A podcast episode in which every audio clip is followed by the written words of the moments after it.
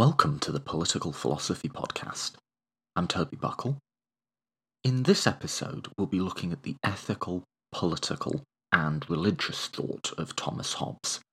I've been wanting to cover Hobbes for a while now, and I've been looking for a good guest to do so.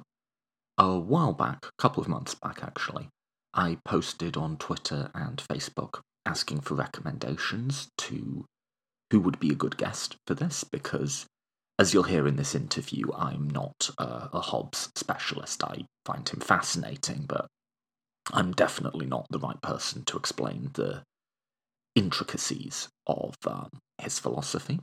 And when I when I posted asking for recommendations, there was a few different ideas, but overwhelmingly, people wanted me to get on today's current guest, um, Arash Abizadeh, and I reached out to him. He came on, and I'm delighted to bring you the result. As always with this podcast, I, or as always in the last few months, I sort of find myself in the introduction mentioning the things that I won't be talking about in this episode. So, as I'm recording this introduction, I'm watching live on CNN Terrible Habit the impeachment trial finally seems to be wrapping up, although there's apparently a few loose ends to tie down, but it seems as though we pretty much know what's going to happen. I mean, who knows? I've been wrong before. Maybe by the time you're listening to this, some really dramatic series of events will have unfolded that completely upends our expectation. But barring that, it does look like that process is wrapping up. And simultaneously, another process I've covered a lot on the podcast. Um, Brexit is finally being realized. So, you know, there's a whole load I could say about both those things, but I think I'm going to stick with my current um, abstention from discussing current affairs. Um, coming up in the next few weeks, I do have quite a long interview um, with Professor Robert Talisse, um, in which I give a fairly frank assessment of where I think American democracy is at right now. And although that was recorded um, before the events I just mentioned, I think the views I express there are, if anything, strengthened by them.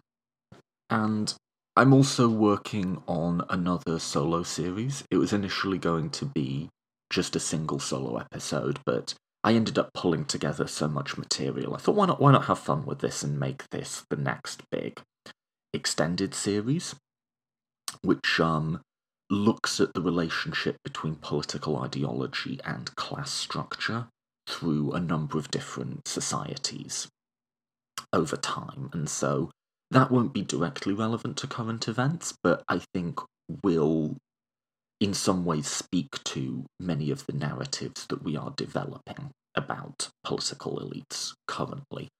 So that's all coming up.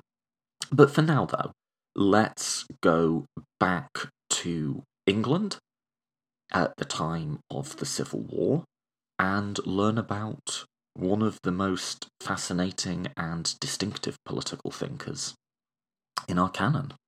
Like I said, the guest came really highly recommended and for obvious good reason. And as I also said, you'll hear me asking some genuine questions in this interview to try and make sense of how all the different pieces of Hobbes' philosophy fit together. So, my guest today, Professor Abizadeh, is um, professor in the Department of Political Science and an associate member in the Department of Philosophy at McGill University. He specialises in contemporary political theory and the history of political philosophy. He received his BA from the University of Winnipeg in 92 and an MPhil from Oxford in 94 and a PhD from Harvard in 2001.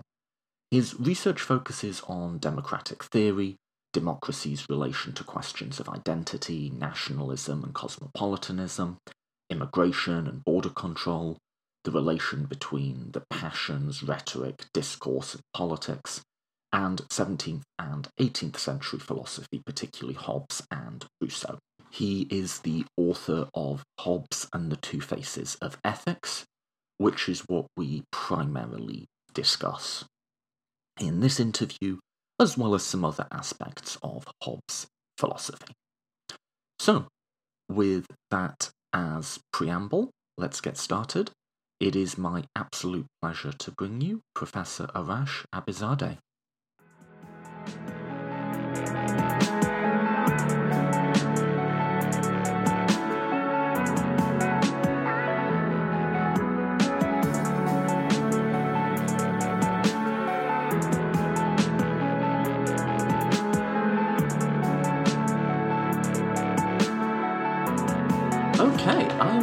Today by Professor Arash Abizadeh. Uh, Professor, thank you so much for coming on the podcast. Thank you for having me. So, just before we get started, how do you describe yourself? What do you like to read and teach and uh, write about? Well, I uh, teach political philosophy at uh, McGill University in Montreal, and uh, my uh, teaching varies broadly. So I teach an introductory course to political theory. I teach um, courses in the history of political thought, including medieval Renaissance and the early modern period. And then I teach more specialized courses, including at the graduate level in uh, contemporary democratic theory. Um, and uh, recently I've taught a seminar on power and domination. So I vary both. I, I teach both in the history of uh, political philosophy and also in contemporary um, political theory. I might have some questions as we go of me trying to make sense of the Hobbes, giving you like modern analogues and saying, and you can tell me why I'm getting it completely wrong, but we'll uh, we'll we'll get to that. So we would. My first question is: we were talking a little bit before I hit record about approaching um, Hobbes for the first time, and I mentioned that Hobbes can sometimes seem quite challenging uh, to a student if, if you know they're coming from like Locke, Machiavelli, Rousseau. Suddenly, um, Hobbes can seem a lot harder. Um, and your sort of account of why that was was that to do with the translations. Do you want to talk us through that? Sure. So, I mean, one of the things that will confront a uh, contemporary student of Hobbes is that Hobbes is not writing quite in the same language that uh, we are used to in English today. Um, that's not going to strike somebody who's reading Rousseau or Machiavelli in English translation because the translations that they're reading them in are into modern English, which is the language that we're familiar with. But in fact, Hobbes is writing in 17th century English, which is in many ways, in its punctuation, its syntax, and even its vocabulary, um, often quite different from what we're used to. And so um, that's an extra challenge that readers today are going to face when reading Hobbes, but not the case when they're reading someone uh, in translation. Although, as we also talked about, if I'm reading Machiavelli, say, virtue and fortuna, those, or fortune, sorry, those words do not mean the same thing to him that they do to us. So there's always going to be a translation problem, but Absolutely. it's less it's less immediately apparent for the works it, we encounter in translation. Exactly. So in some ways, it's actually a, a it's a bonus, precisely because it's more immediately transparent to a reader of Hobbes that you're reading something in a kind of foreign language. Um, then you're immediately alerted to the fact that oh, I may have to question my assumption about what the words mean. Um, that you might not might not be immediately apparent to you when you're reading um, Machiavelli or Rousseau. So in some ways it's a handicap, but in other ways it's an advantage. So it's like the, the start of the learning curve is steeper, but it doesn't mean that the other learning curves don't go equally as high. That's right. And in fact, well, I think that for a uh, for an anglophone, once you kind of get into the rhythm of the prose, um, and you get used to the, the, the syntax and the punctuation, um, then uh, after a while, you know, it becomes easier and uh, and and Hobbes is a wonderful writer. So um, once you've gotten into the rhythm of it, you can enjoy his prose. So, what advice would you give to a student encountering, you know, like I say, you get these courses where you just do like a thinker a week. Say you've only got a week on Hobbes and you just get Leviathan lands in your reading list. What advice do you give to that student? Well, usually what will happen if all you're doing is spending a week on Hobbes in, in an introductory course, often the focus is going to be on his uh, perhaps even just chapter 13 of Leviathan. You're not going to read the whole of Leviathan in, in a week. And it's going to focus on his account of war. And um, so I guess the advice is to try and understand what the what the motivation is. What what is what is Hobbes's political project for why it is that he's describing this horrific state of nature um, in the state of war and something that, as a state of war and something that helps is if you have some historical background about what's happening in the 17th century when Hobbes is writing. And he's writing in a time where England, uh, his native home, has descended into civil war, um, or he's writing in the aftermath of the Civil War. So there's a tremendous amount of constitutional uh, um, skirmishes and and fighting that's going on. And knowing something about that historical background can bring alive some of the motivations for why it is that Hobbes is describing um, the state of nature, which he understands as a state in which there's no functioning, overarching sovereign power or government, uh, why it is such a horrific place to be in. How would your advice change then? Say someone's got a bit longer with Hobbes, but they're still finding it challenging. Say they've got like a, a semester and a paper that they're going to write at the end of it, or something like that, and they're taking on a broader chunk of his writings, like not just one particular chapter. What would your uh-huh. advice to that student be? Well, I guess it would be to figure out what it is that you find um, that my, my own approach to these texts often is what is it that I disagree with most? Because actually, I think that at the end of the day, Hobbes is uh, a fairly systematic writer. So if you if you can understand what his um, assumptions are and what his premises are, the argument follows a kind of systematic development. Uh, and so it's not hard to follow. What I think is required really is to find your motivation in confronting Hobbes. And because Hobbes says things that may either resonate deeply with somebody or says things that people might disagree with greatly, often it's those things that you should focus on so that it gives you your kind of energy to get into the project.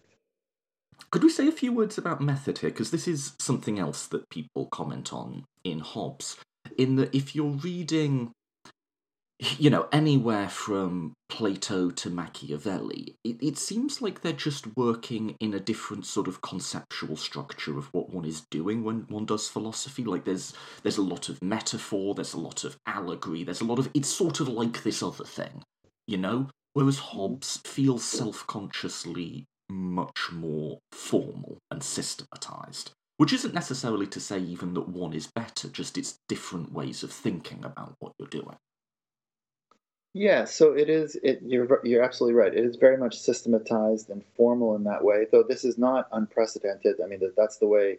I mean, the scholastics who predate Hobbes were even much more uh, formal and systematic in the way that they would carry out an argument. So it's not something that is um, unprecedented at all. But what is, I think, more familiar to us is that Hobbes, uh, especially in the English uh, English sort of philosophical world, um, Hobbes, as one historian, Richard Tuck, has put it, pretty much created English language philosophy. He's the first uh, writer in the English vernacular language to um, systematically do philosophy. And so we kind of live his legacy in English because he very much laid the foundations for the future development of philosophy in the English language. Prior to that, of course, uh, Europeans were doing philosophy not in their vernacular, but in, in uh, the Latin language.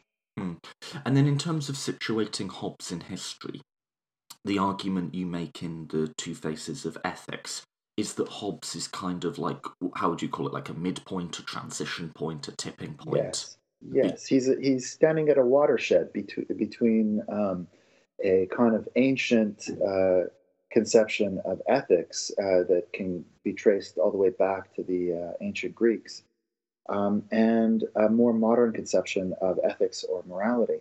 Um, and in particular, what is distinctive is that uh, for the ancients, um, the reasons that you have to do things, so why should you, why ought you to, for example, be just to others, ultimately find their justification in the fact that doing so, acting in this way, is good for yourself. So, why should you be just to others? Why should you be uh, moderate? Why should you be prudent? Why should you be courageous? And so on. These are the classical virtues. The reason is is because these are constituent elements, for example, of what it is to lead the good life, and the good life being the ultimate good of uh, of, of uh, human life, according to classical philosophers. So the ultimate justification always comes back to your own good in the classic conception. What's happening in the 17th century with thinkers such as Grotius and Hobbes in particular is that they are working with a new conception of obligation, a conception of obligation according to which the reason why you should do something, the reason why you're obliged to do it, is not immediate, is not um, ultimately grounded in the fact that it's good for you, but rather in the fact that you owe it to others to do it. So it's a kind of other regarding reason that you have for which those others can hold you accountable and that they have the standing to hold you accountable. And it's the fact that they have that standing and it's the fact that you owe it to them that gives you the reason, uh, a reason to do it. And the problem for someone like Hobbes is that having kind of developed this idea, which then becomes central to, I think, the modern conception of morality, uh, is that for him, um, this creates a potential uh, it creates a potential chasm between doing your moral obligation and what is good for you. And so his his problem is to make sure that these two things don't come apart. Because in principle they could now, because it's not by definition uh, equivalent to each other. And since they could in principle come apart, for Hobbes it's important that they don't in practice come apart because uh, he has a particular account of human psychology according to which we simply can't do things unless we conceive them to be good for ourselves. So if we don't perceive them to be good for ourselves, we can't do them. And he doesn't want morality, and in particular this kind of moral obligation that we owe to others, to impose uh, obligations on us that it would be psychologically impossible for us to fulfill.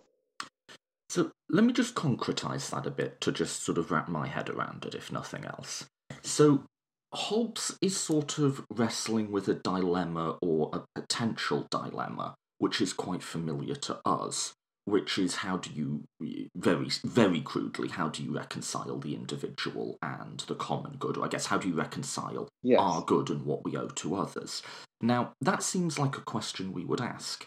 But if I think back to, well, the most obvious example that comes to mind is Plato's Republic, the challenge isn't to show that the just man who suffers should nonetheless be just, because there are countervailing reasons which outweigh his own suffering. The, the, the challenge is to show that the just man who suffers is still better off somehow. He has some sort of like internal peace or whatever, mm-hmm. that ultimately it is, and you can, you know, debate if you think Plato delivers this or not. But right. the the challenge that Plato gives himself, or that's given to Socrates, is why is it still good for you to be just, even if it might potentially lead to you losing money or power or suffering or something That's like right. that? Yes. Um, and so the the challenge, the framing of the question is different. It doesn't even occur to Plato to say, well, there might be a case where you suffer because of it, but there's these other reasons I can bring in. It's just all about individual, what's good for that person. Well, the, the, the, the classical way to respond to this challenge, I mean, I think the challenge does occur and he has characters who puts it to them, but the classical way to respond to that challenge is to, uh, um, is to appeal to their theory of what is good for people.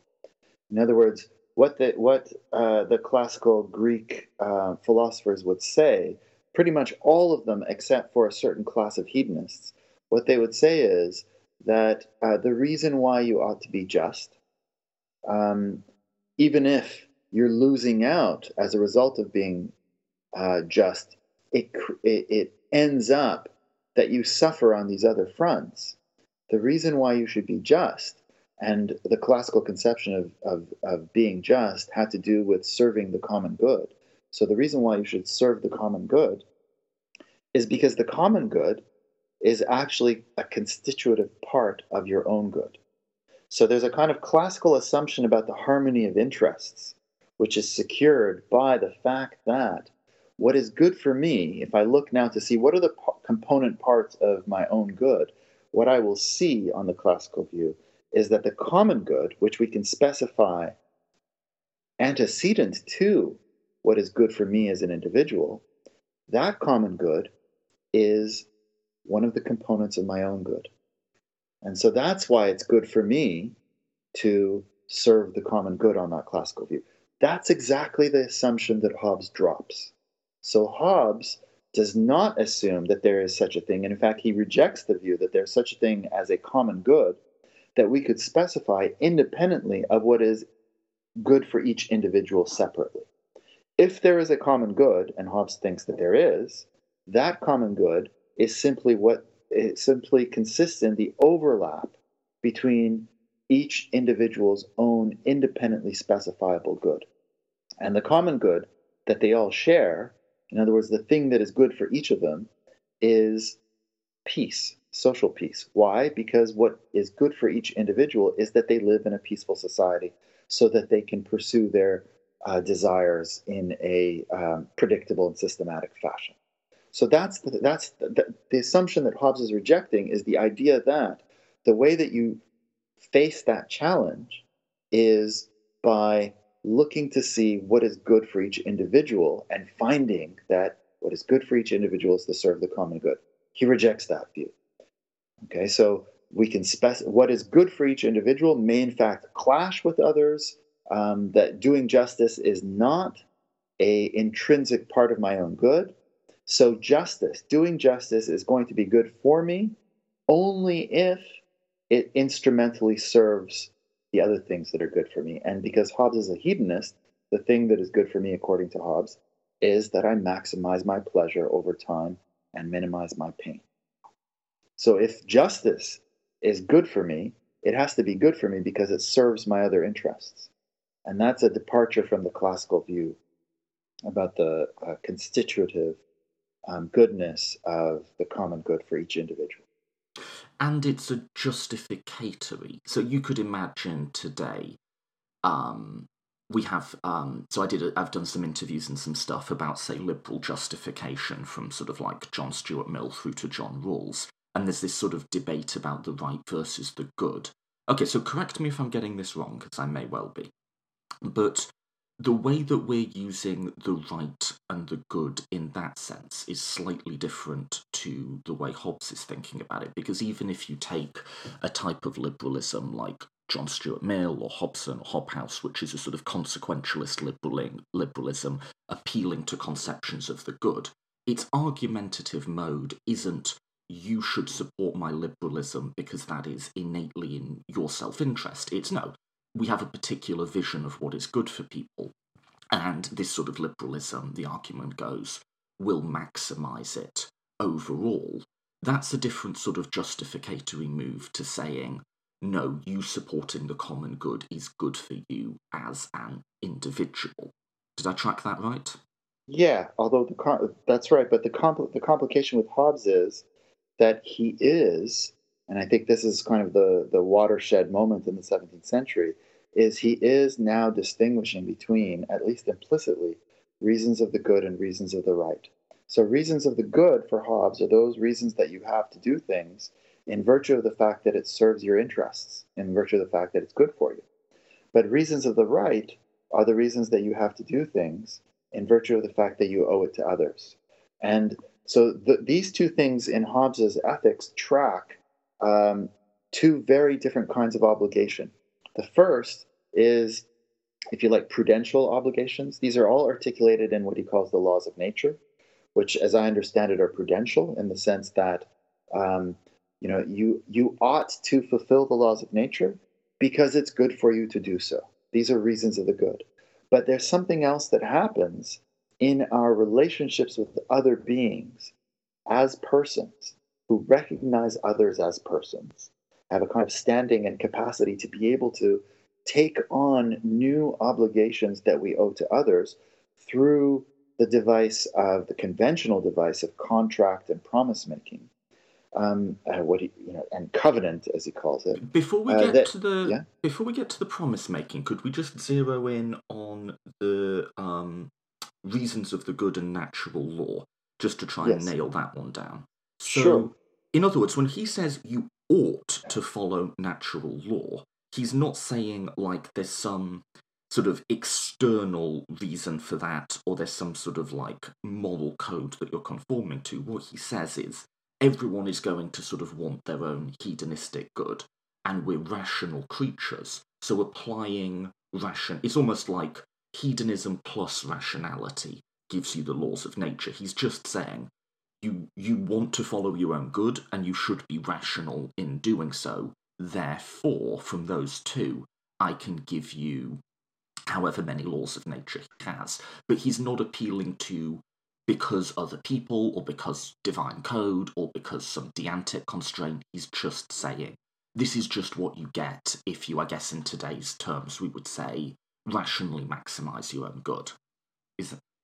Yes, yes, and yes, yes, with a slight caveat. So you're absolutely right when you say that intrinsically speaking, the laws of nature, um, you're not obligated to follow the laws of nature in virtue of something that you owe to others or some deontic constraint, et cetera, et cetera. So that's absolutely right. There's a debate about um, how to understand these kinds of reasons of the good in Hobbes. So the way that I think that you were tending to characterize it is it's as if it's just a kind of empirical fact of the matter that in virtue of the fact that we are rational um, that we uh, are instrumentally rational in this way um, that this is how we're going to behave uh, so that's not quite the view that I have about Hobbes. I think there's something stronger and and and in particular something normative about the laws of nature, um, which is that it's not just that it so happens that we all want to seek our own good and that we will do so, and the laws of nature tell us how this is done.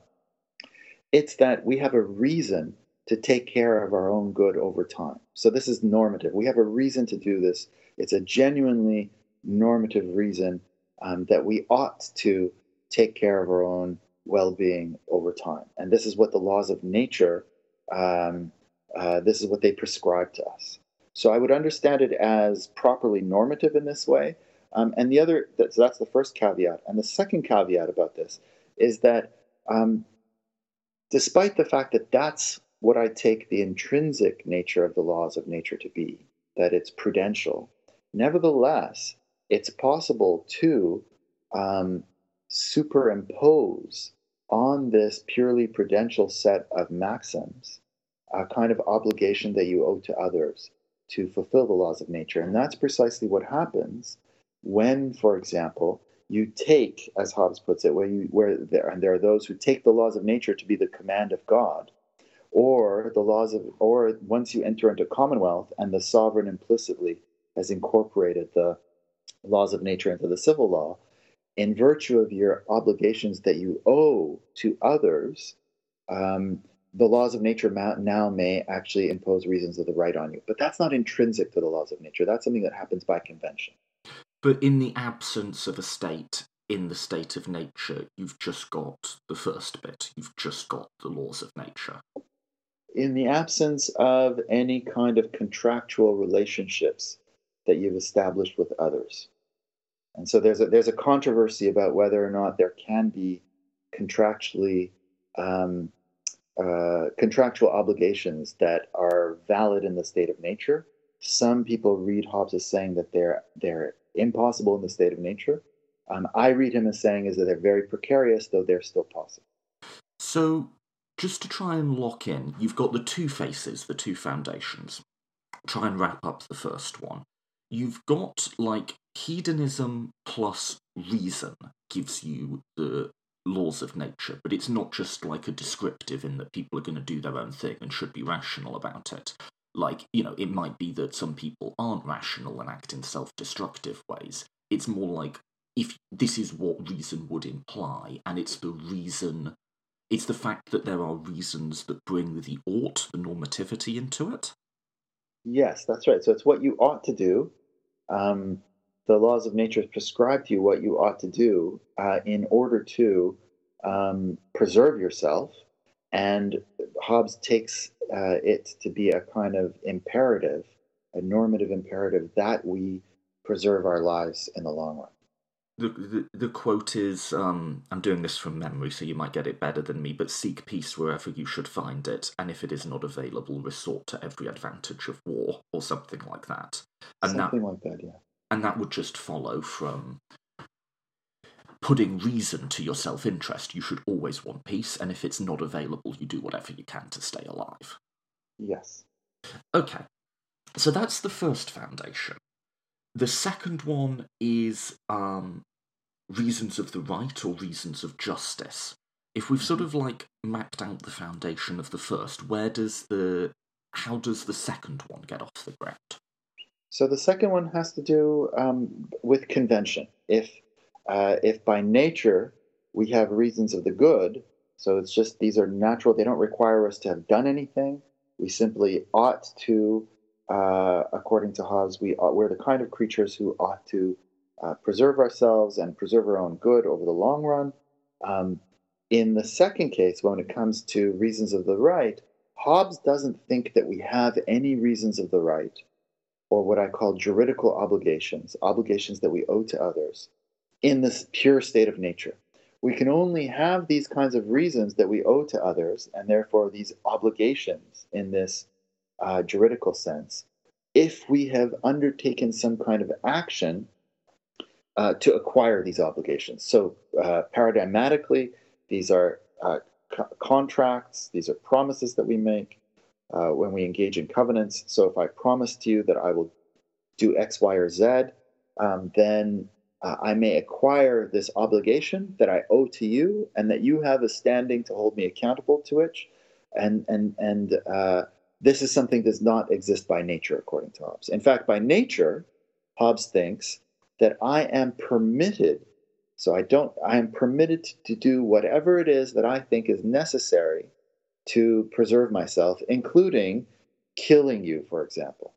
That's by nature. So the any kind of obligations that I acquire to refrain from certain kinds of actions um, only arise in virtue of some kind of a conventional undertaking of my own such as contract, covenant, uh, renunciation, promise making, and so. But his um, I mean, like like many other sort of contract theorists, his um his account of um the things we can do to um, incur those obligations is quite broad. So he talks about like signs of consent, right? Like Locke yes. would say tacit consent. I don't know. If, yes. I, don't, I, don't, think Hobbes uses that word, but this idea that um, you're just simply behaving in certain ways with others can acquire um, can can create these sorts of obligations for you. So it's not just we both sit down and sign a contract. That's right, because for Hobbes, he certainly has a conception of tacit consent or implicit consent.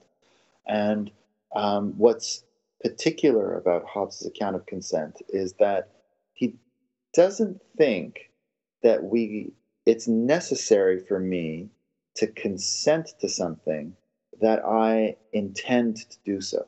What is necessary uh, for me to consent is that others reasonably be able to impute to me the intention to consent.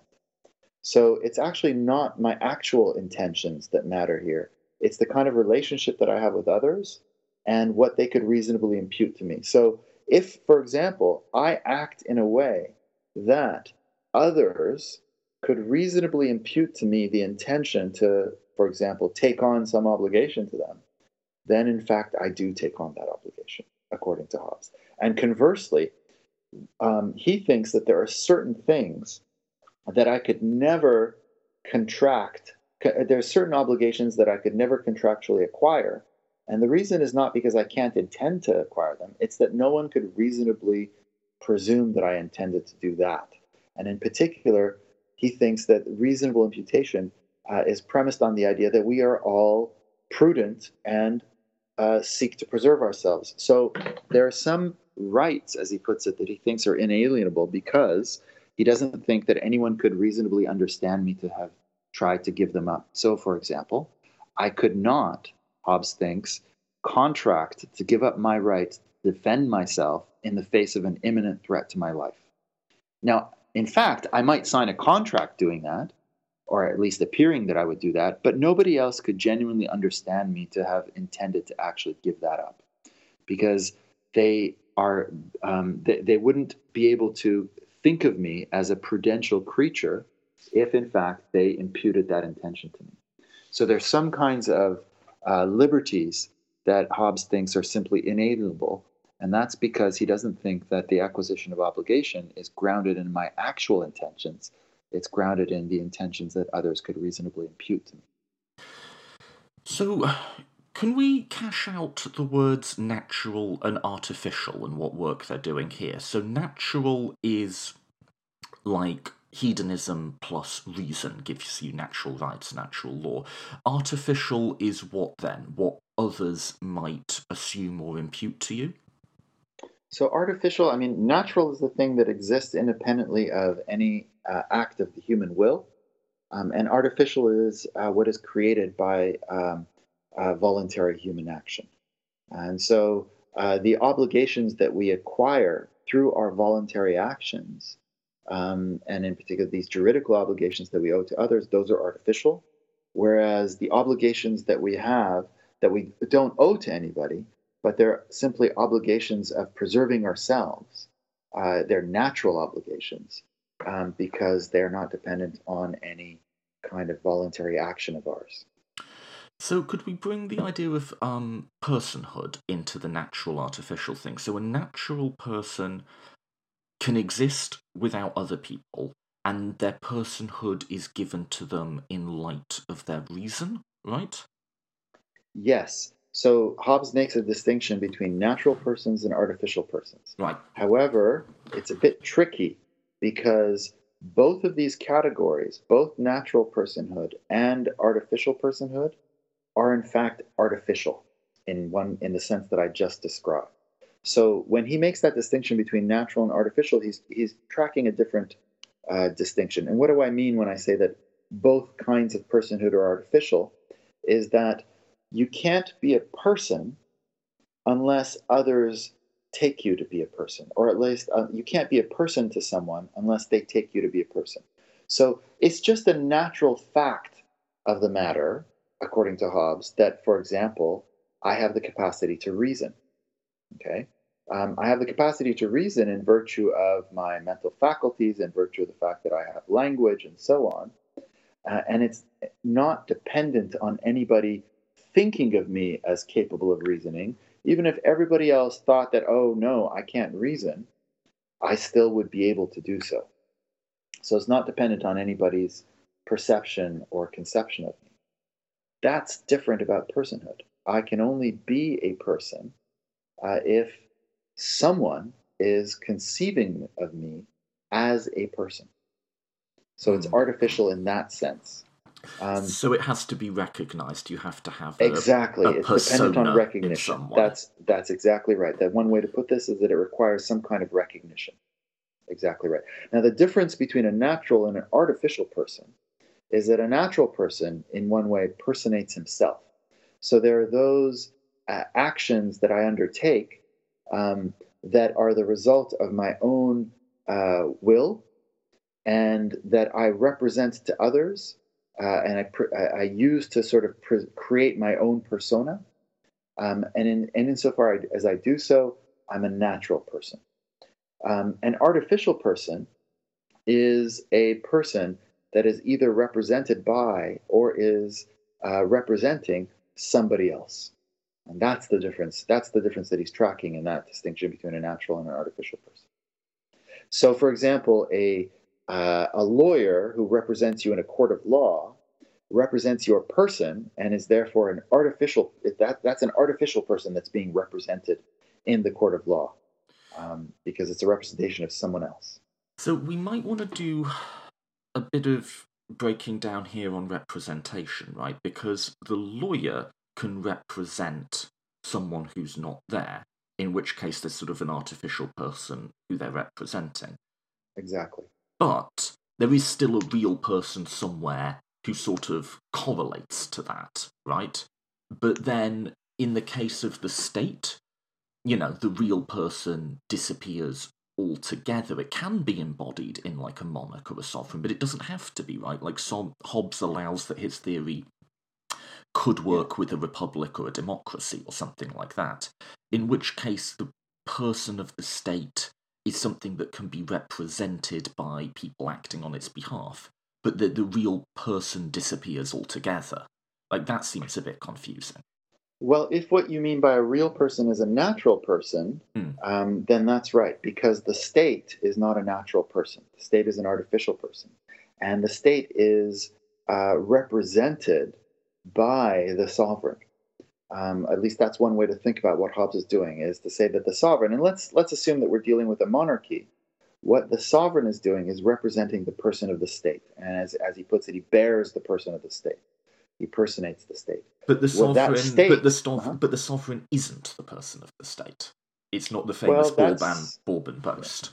Yeah, that's the that's tricky because the word "is" there when we're using it in relation to representation um, can mean different things.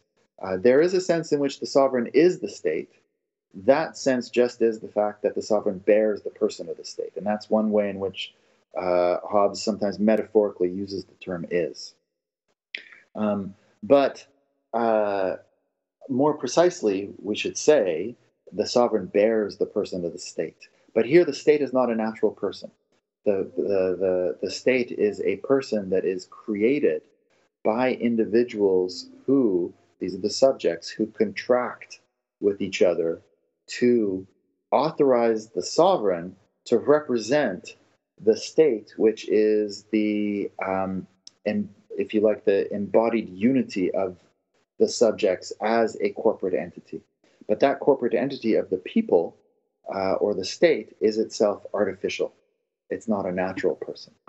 So this is the bit of Hobbes's argument that everyone knows. Now, when he says the people contract together, I mean, correct me if I'm wrong, right? But he doesn't imagine any historical or actual moment where everyone, I mean, it's not necessary for his argument, at least, where everyone sits down and says, we agree to this social compact. It's more just like we all desire peace and we all live in a society with each other and give the sort of signs of consent, as he puts it, mm-hmm. where others can reasonably infer that we desire peace and we desire to live in that society. That's sort of the move that gets the thing off the ground. Yes, well, Hobbes actually has two distinct accounts of the origin of the Commonwealth or the, the establishment of the Commonwealth. He uh, talks about two different routes. One is what he calls a Commonwealth or sovereignty by acquisition, and the other is a Commonwealth or a sovereignty by institution.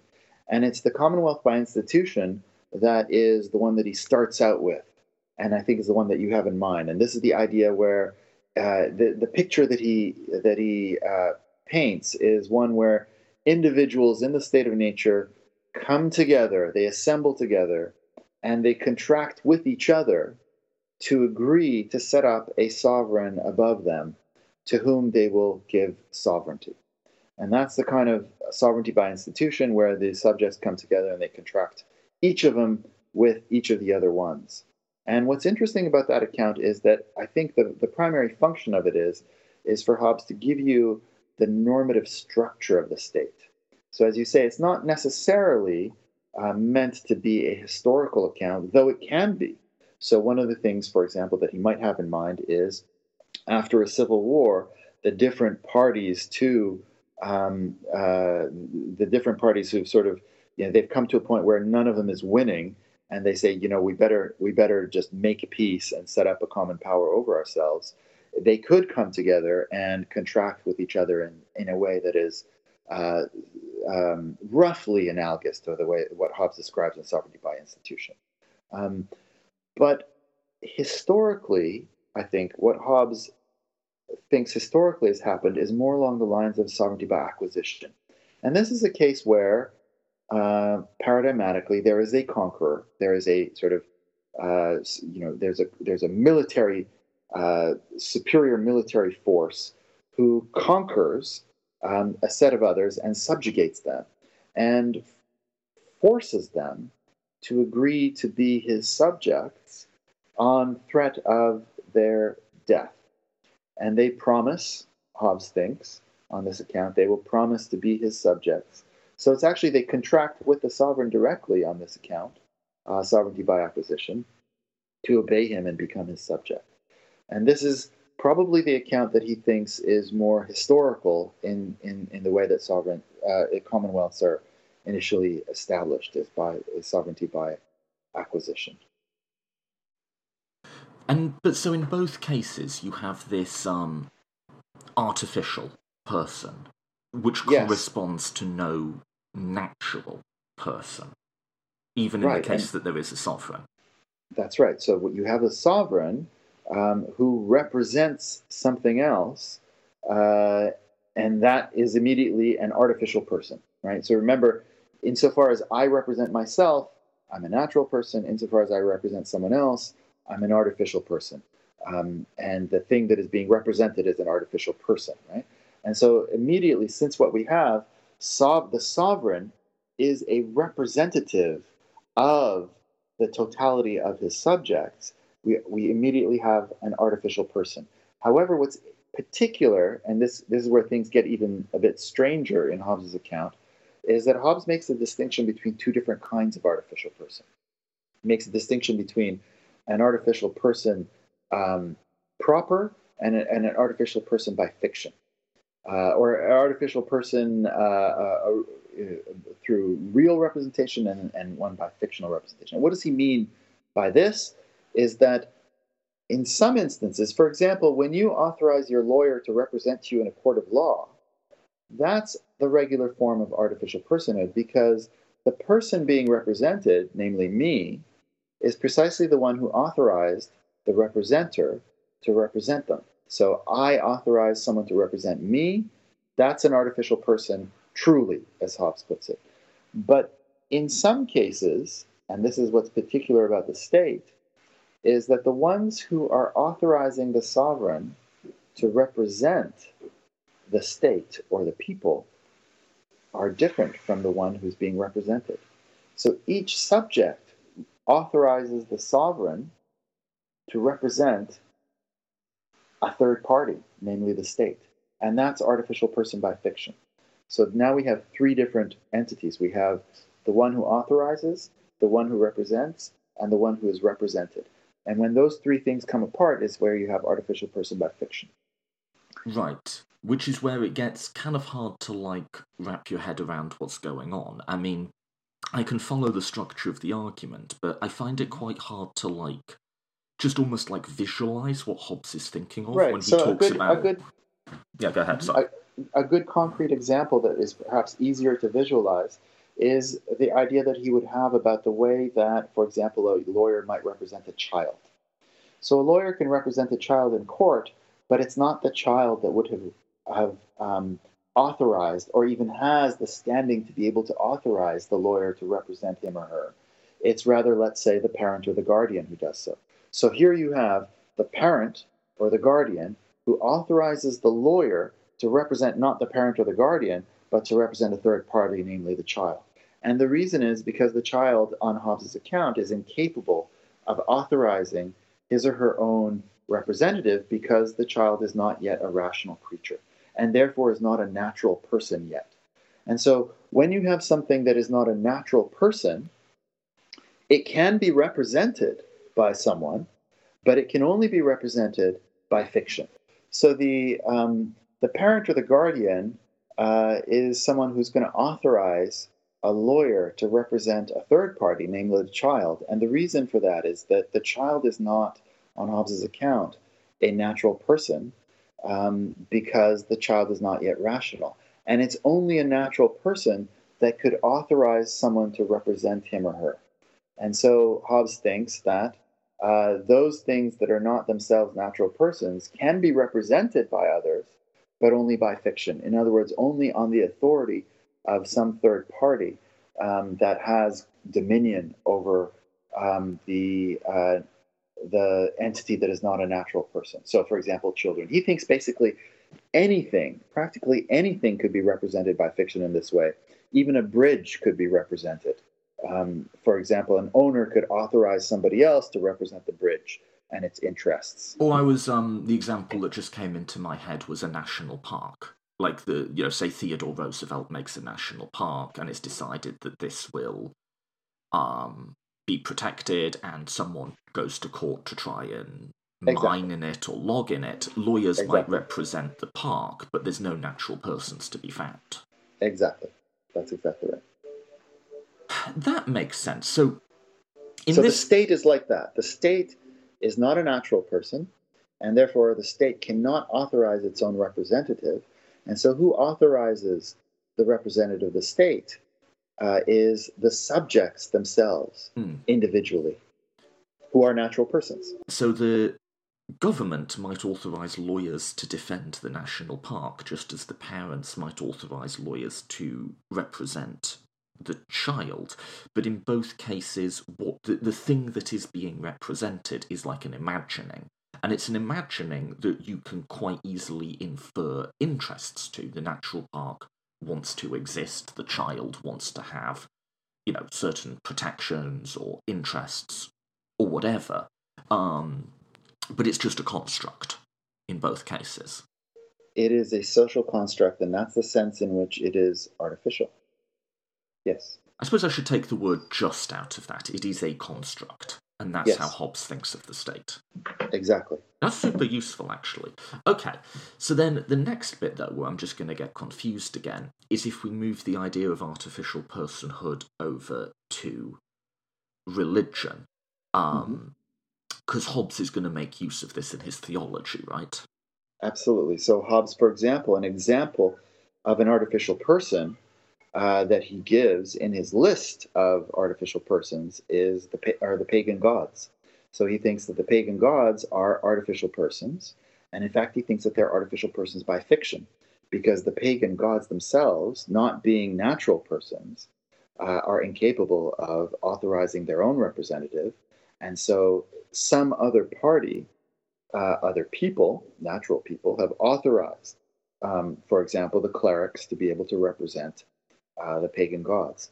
And so it's precisely this uh, notion of personhood that plays a role, very important role in his um, moral and political philosophy that also plays a very important role in his theology. And what's what's interesting about all of this, if we go straight, if we sort of cut to the chase, is that Hobbes gives us a list in Leviathan of uh, examples of artificial persons by fiction um, because he's you know he starts out by saying that practically anything can be represented by fiction, and he starts out giving us uh, examples, and he gives different categories, including of inanimate uh, objects such as bridges that can be represented by fiction. Then he gives us um, animate but non-rational creatures such as children that can be represented by fiction. And he, the last one that he gives us is um, is the state or some kind of corporation that can be represented by fiction. And he also gives us pagan gods. Sandwiched in between all of this, uh, he mentions the Christian God. And he doesn't quite say explicitly that this is an artificial person by fiction, but it's in his list. It's sandwiched right there in the middle of his list. And the implication, of course, is, is uh, heretical, it's scandalous in the 17th century, the implication is that God is an artificial person by fiction. So you can see why people thought he was an atheist at the time, even though that's yes.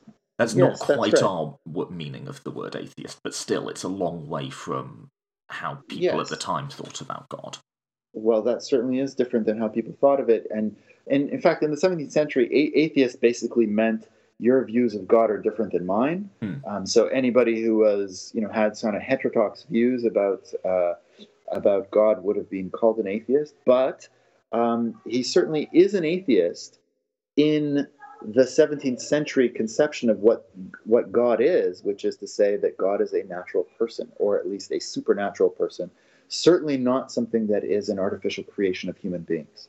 So the way that I understand Hobbes is that he is a theist in Leviathan because he does believe that there is a God, but that he does think that God is an artificially uh, constructed person, artificial person by fiction. And he makes a move which to me is very reminiscent of a much more modern theology, which is to say we can't really concretely say anything about God, like God is beyond our comprehension. We can honour him, or I forget the exact word he uses, mm-hmm. but we can honour him, but yeah. we can't really describe him.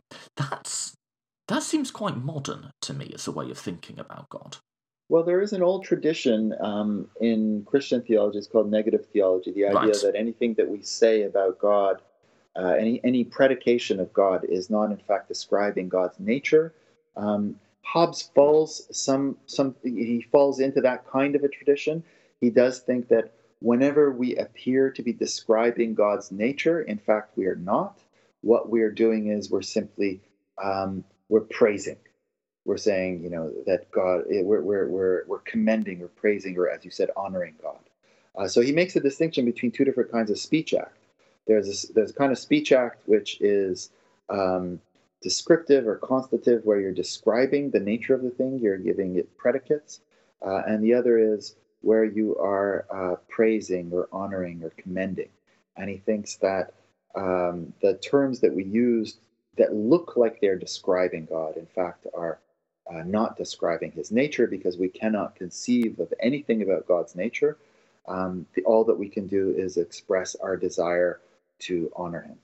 But you can imagine two versions of that, one considerably more radical than the other. One would be there is a thing there, it's ontologically there, we just can't describe it. Or, or to use Hobbes's language, sorry, to say that there is a natural person, just that natural person cannot really be described by our limited language. The other is to say that it's an artificial person and that there's a thing that we've all sort of created together that we can't describe.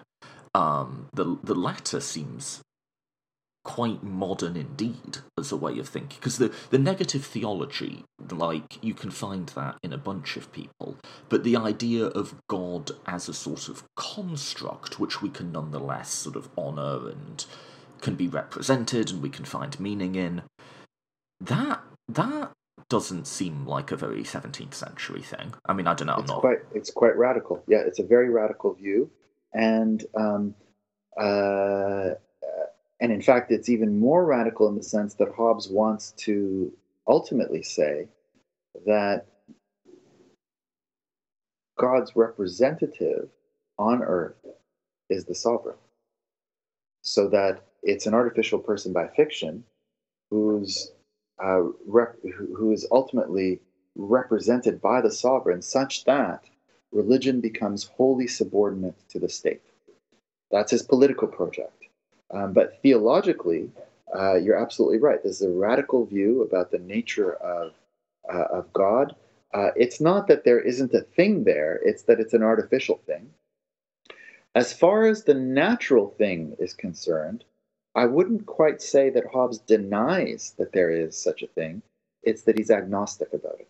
He doesn't think. So if you think about, you know, the, what you might call the God of philosophy, um, the first cause, he doesn't think that you can prove uh, or demonstrate the existence of a first cause one way or another. He thinks that that's not something that philosophy is capable of doing.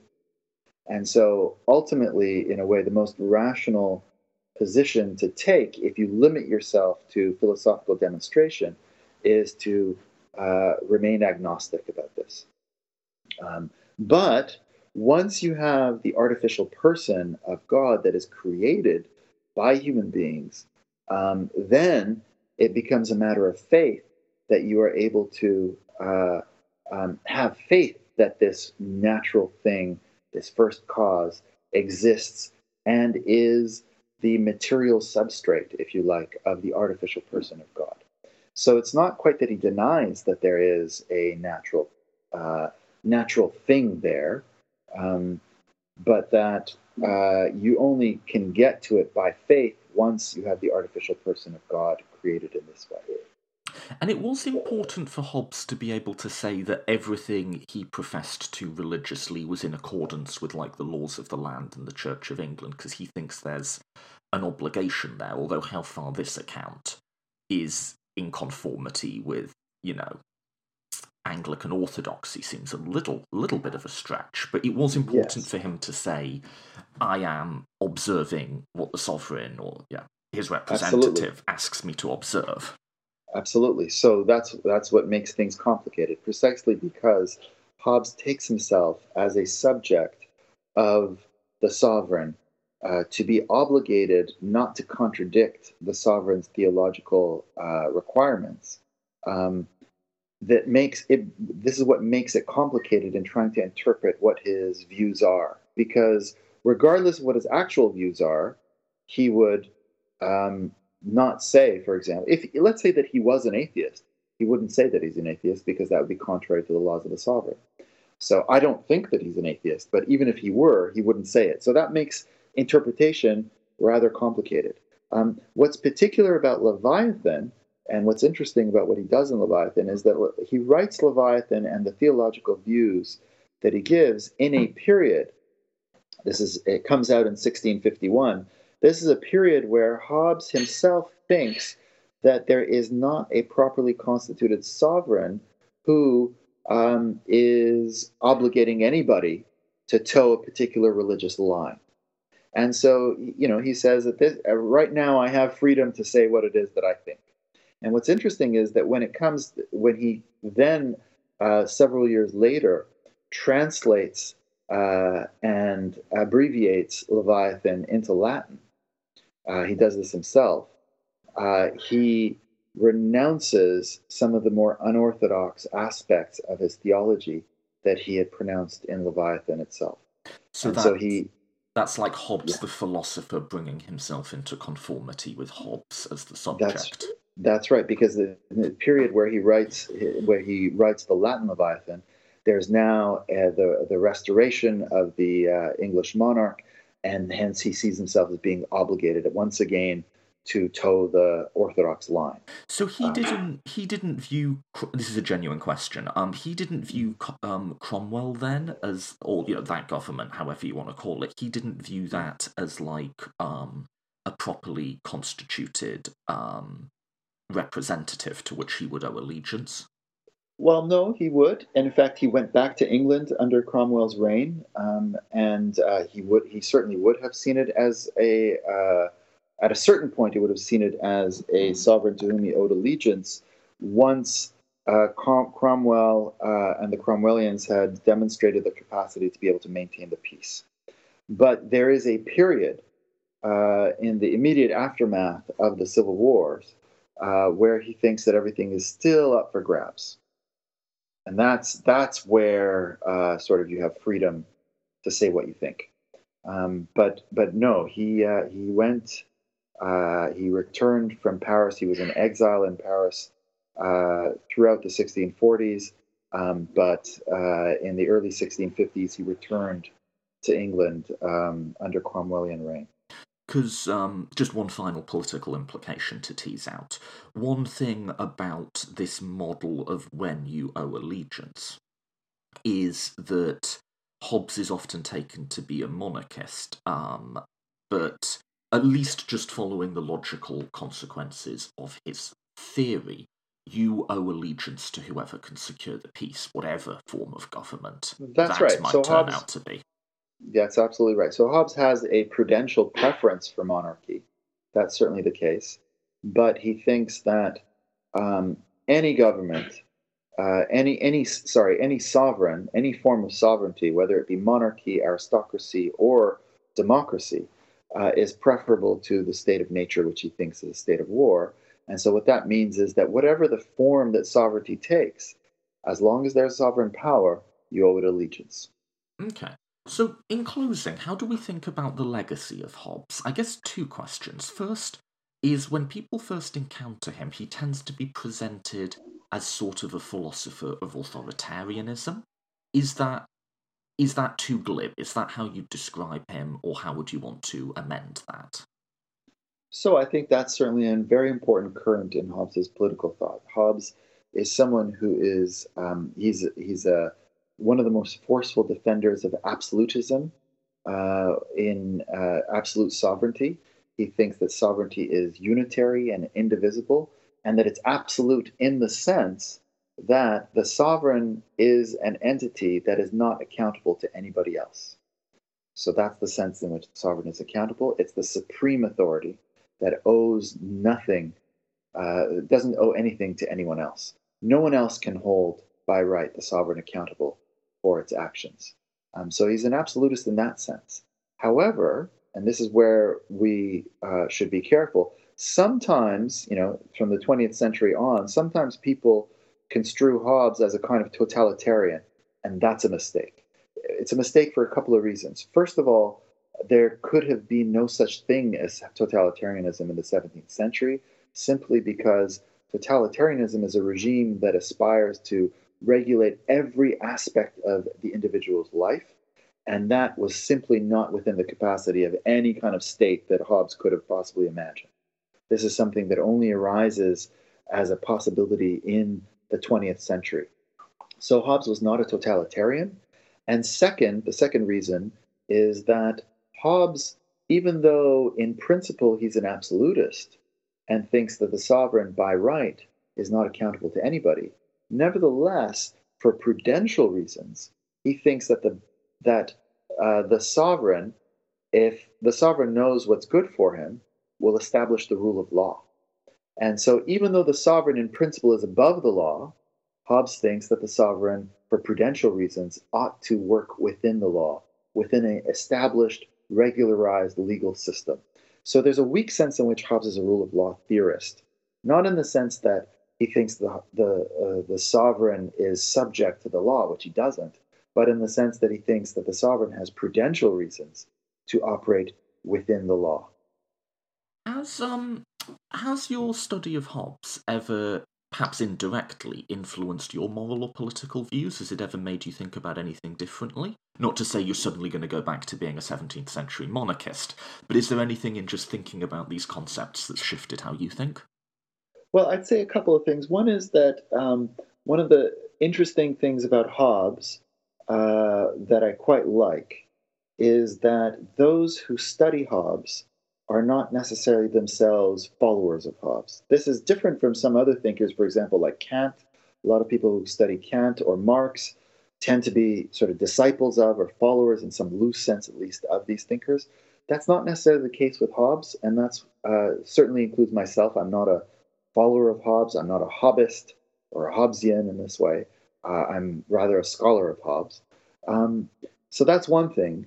But one of the things that I do think that Hobbes is very uh, effective on is that he's very effective in helping to point out the fragility of political society.